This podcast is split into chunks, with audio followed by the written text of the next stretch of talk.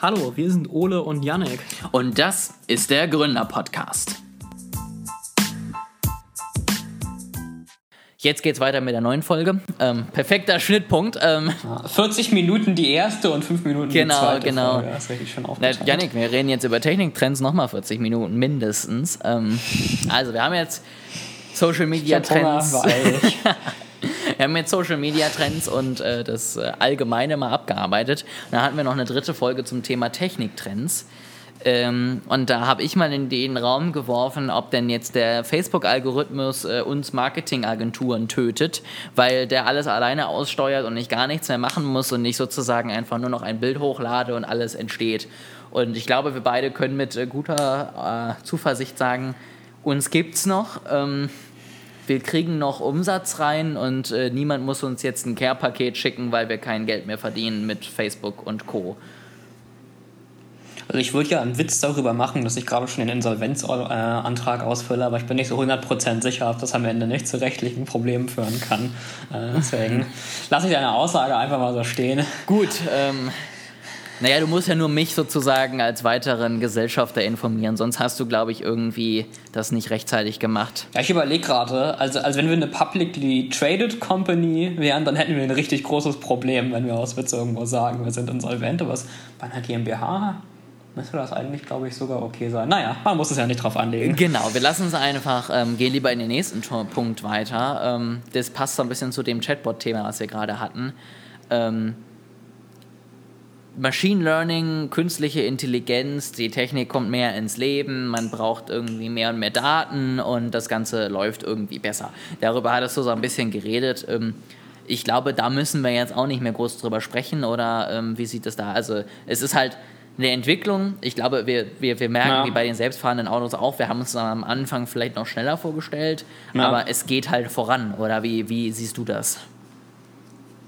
Ja, also es gibt ja so einen Spruch, der heißt, äh, Menschen neigen dazu, technische Entwicklung kurzfristig zu überschätzen und langfristig zu unterschätzen. Ähm, und ich glaube, das kann man dafür einfach so stehen lassen. Dann möchte ich jetzt aber trotzdem noch eine Prediction von dir, Yannick, ähm, mit.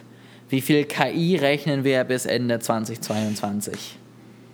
Wie, wie viel Ja, ja, ich KI? wollte das mal Ah, richtig genau so. definieren, was die Frage Soll ist. ich rausgehen und das Ja. zählen? So eine KI, zwei Eins, KIs, drei drei. KIs. Ich überlege mir mal irgendwas, was man halbwegs äh, messen und prüfen kann zur nächsten Folge in Sachen von KI. Und, äh, Nein, ich möchte dich jetzt hier darauf festnageln. Ja, ich will, dass du aus dem Nichts jetzt irgendeine Prediction.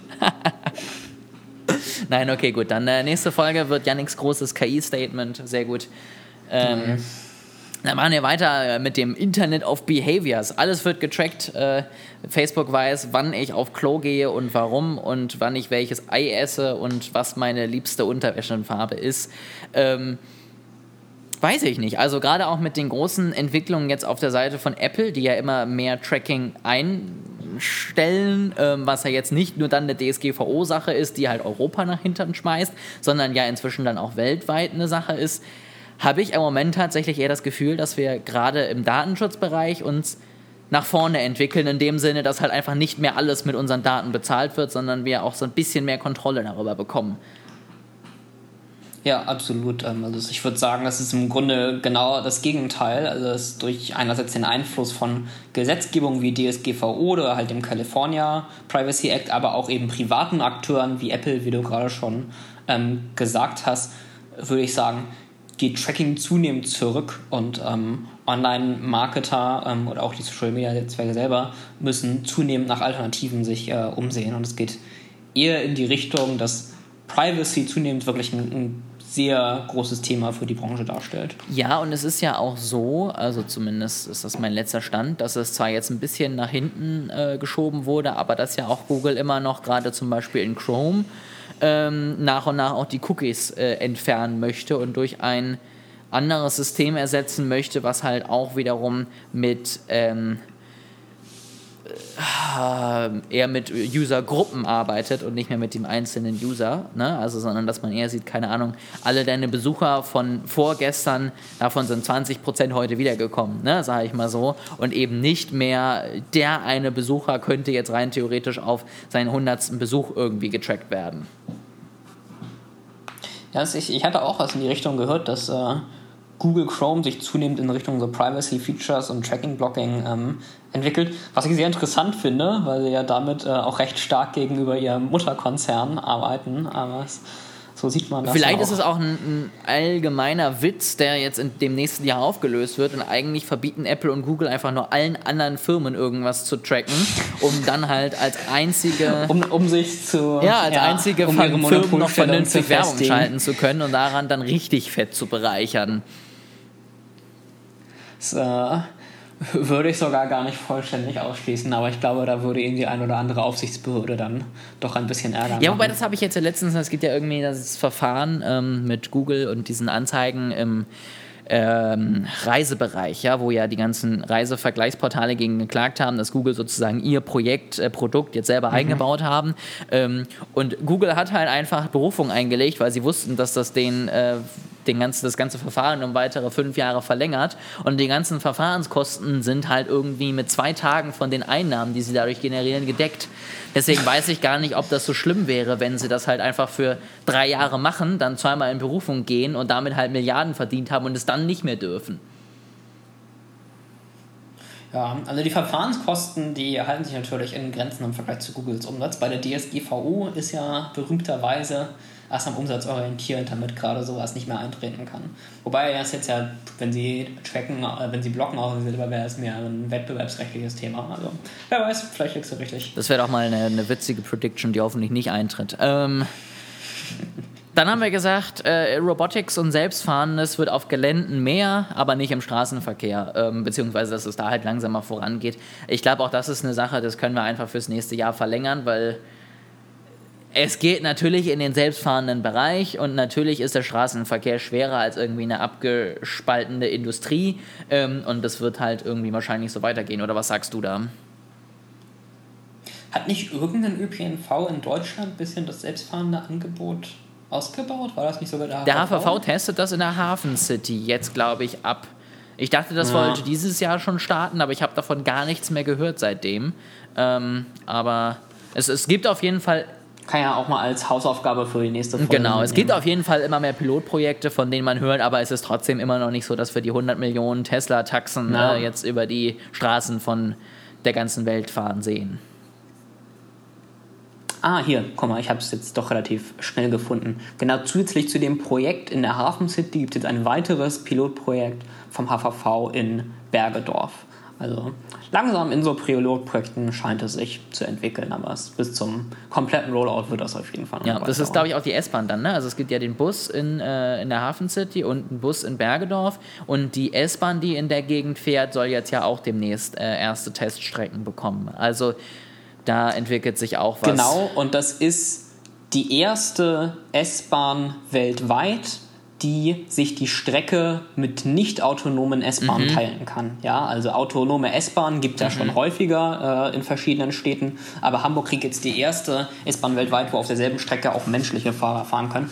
Und das ist natürlich für den Rollout schon ein sehr großer Fortschritt, ja, weil wenn du auf bestehenden Strecken das ausbauen willst, dann ist das natürlich ein sehr großer Vorteil, wenn du nicht so einen hundertprozentigen Switch Meinst du, das wird am Ende so eine Übergangsphase oder wird, ich, weil ich meine, auf der Schiene kann ich ja noch mehr als im Straßenverkehr, weil das ja alles Firmen sind, die das kontrollieren, vielleicht auch einen Switch herstellen. Also der HVV und die S-Bahn Hamburg können ja sagen, in zehn Jahren fahren wir selbst fahren und dann legen wir einen Schalter um und dann funktioniert das Ganze.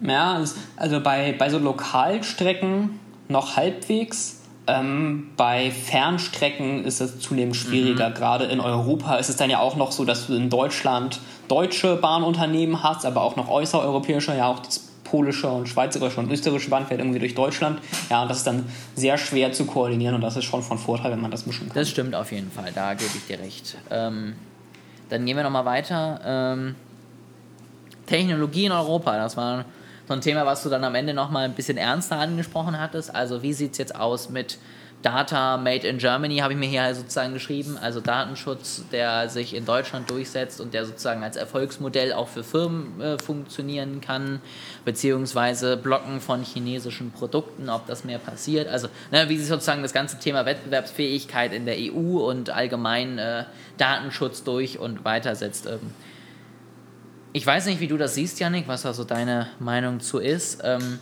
ich habe das Gefühl, dass ich immer noch sehe, dass Europa das ganze Thema verpennt. Ähm, aber ich sehe auch nicht, dass sie China wirklich ausschließen, sondern es gibt halt einfach weiterhin die zwei großen Mächte, die Technik bauen können. Das ist China und Amerika und wir sitzen dazwischen und gucken, was davon wir irgendwie nutzen.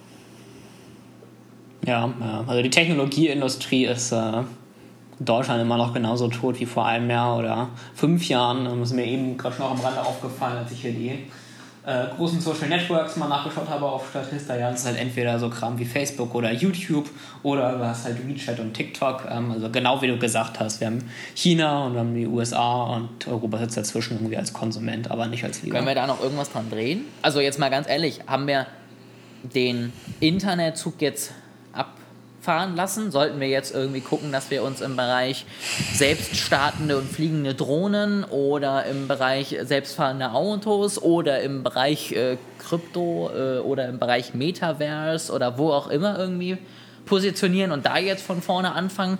Oder sollten wir jetzt noch versuchen, den beiden Großen hinterher zu laufen? Schwierig. Also, hm.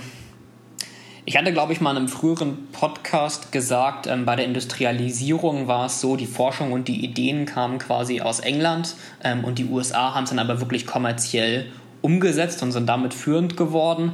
Ähm, und ähnlich könnte man zum Beispiel bei Machine Learning machen, ähm, wo die Forschung hauptsächlich in den USA war und man es vielleicht noch kommerziell umsetzen könnte. Ähm, wie ich jetzt aber eben schon beim, Chatbot schon gesagt habe, da sind wir jetzt langsam schon am Ende der technischen Entwicklung. Es ich glaube, auf den letzten Metern jetzt theoretisch könnte man es vielleicht noch drehen, aber ich halte das nicht für realistisch. Ich halte es aber ehrlich gesagt auch nicht bei Drohnen oder sonst was für realistisch, dass ähm, Europa da jetzt plötzlich führend wird. Also es ist ja generell ein sehr komplexes Problem, ähm, das wir jetzt in den letzten Minuten, glaube ich, auch in, einem eigenen, in einer eigenen Folge nicht komplett abhandeln ähm, könnten. Aber es dem unterliegen ja bestimmte strukturelle Probleme. Einfach mal als Beispiel ähm, diese kulturelle Einstellung in Deutschland zum Beispiel gegenüber Startups und auch gegenüber Failure, dass irgendwie was Schlechtes gilt, wenn dein Startup irgendwie gescheitert ist, während es in den USA eher etwas Positives gilt, dass du es versucht hast.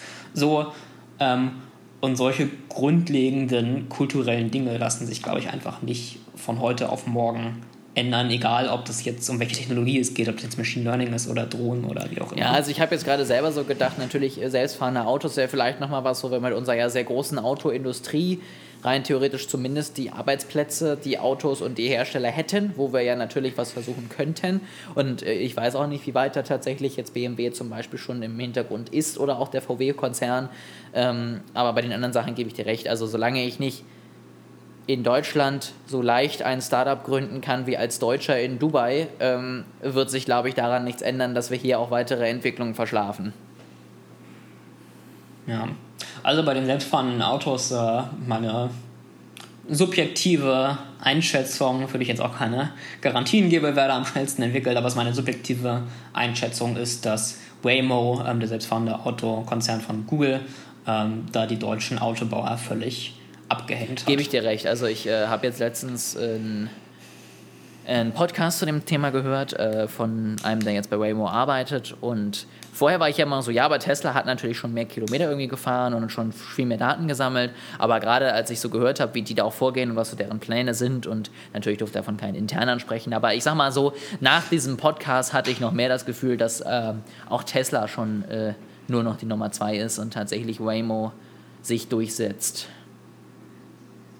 Ich würde tatsächlich Tesla noch weiter hinten als die Nummer 2 genau. sehen. Also ich glaube, Tes Tesla ähm, rollt einfach seine unfertigen Features aus und tut dann damit so, als wären sie ganz weit da vorne, während in Wahrheit Waymo und zum Teil sogar die deutsche Autoindustrie mit der mhm. Entwicklung schon mhm. weiter vorne ist, aber halt nicht irgendwelchen äh, halbgaren Kram ausrollt, um ihr seine Benutzer als Beta-User zu verwenden. Äh, ich glaube, es wird sich am Ende zeigen, ähm, wobei auch der von Waymo meinte, dass es am Ende egal ist, wie viel du auf der Straße machst, du musst halt einmal alle Sachen auf der Straße gefahren sein, sozusagen. Also alle Eventualitäten mhm. einmal gemacht haben und danach kannst du das System halt auch einfach im Labor weiterfahren lassen und das Ganze simulieren. Und das würde natürlich auch für diese These sprechen, dass Tesla vielleicht inzwischen einmal alle Sachen mitgemacht hat, aber jetzt ändert es nichts daran, dass sie dadurch zwingend schneller fertig sind, nur weil sie die Ergebnisse in echt mhm. lernen und eben nicht im Labor. Gut, dann haben wir einmal alles durch. Ähm, Dann sind wir einmal tatsächlich durch das Thema der Trends des letzten Jahres gegangen, haben wir zwei schöne Folgen daraus gemacht. Ich habe schon mal ein bisschen recherchiert äh, für die nächste Folge, dass wir nochmal so ein bisschen ins nächste Jahr gucken, ähm, dass wir vielleicht nochmal den einen oder anderen Trend äh, mal uns anschauen können. Du hast ja jetzt auch noch ein paar Hausaufgaben auf dann zur nächsten Folge und ähm, dann geben wir euch da nochmal so einen Blick nach vorne. Ähm, aber dadurch, dass wir jetzt ja auch alle zwei Wochen veröffentlichen, glaube ich, haben wir auch gar nicht mehr so viele Folgen in diesem Jahr. Dementsprechend äh, sind wir schon relativ weit äh, fortgeschritten, sage ich mal, und können dann da nochmal irgendwie eine Zukunftsfolge machen und dann war es das tatsächlich, habe ich gerade nachgeguckt. Das heißt, äh, es gibt noch eine Zukunftsfolge ja, in diesem zwei. Jahr und danach ähm, fangen wir schon mit 2022 an, da natürlich wie immer mit viel besserem Konzept, viel besseren Themen, viel witzigeren Hosts und sowieso allem besser. Ja, neues Jahr, neues Ich und dann geht's los. Am 2. Januar kommt äh, die im, im zweiwöchentlichen Rhythmus kommt am 2. Januar eine weitere Folge. Also ich würde sagen, am 1. setzen wir uns dann zusammen, ja, pünktlich um 8. Das äh, kriegen wir hin, oder? Easy. Schön. Äh, das das finde ich auf jeden Fall gut. Machen wir so. Ähm, 8 Uhr abends am 1. Januar. Gut, dann hier wird unser Versprechen unserer Folge am 2. Januar. Freuen wir uns auch. Sehr schön.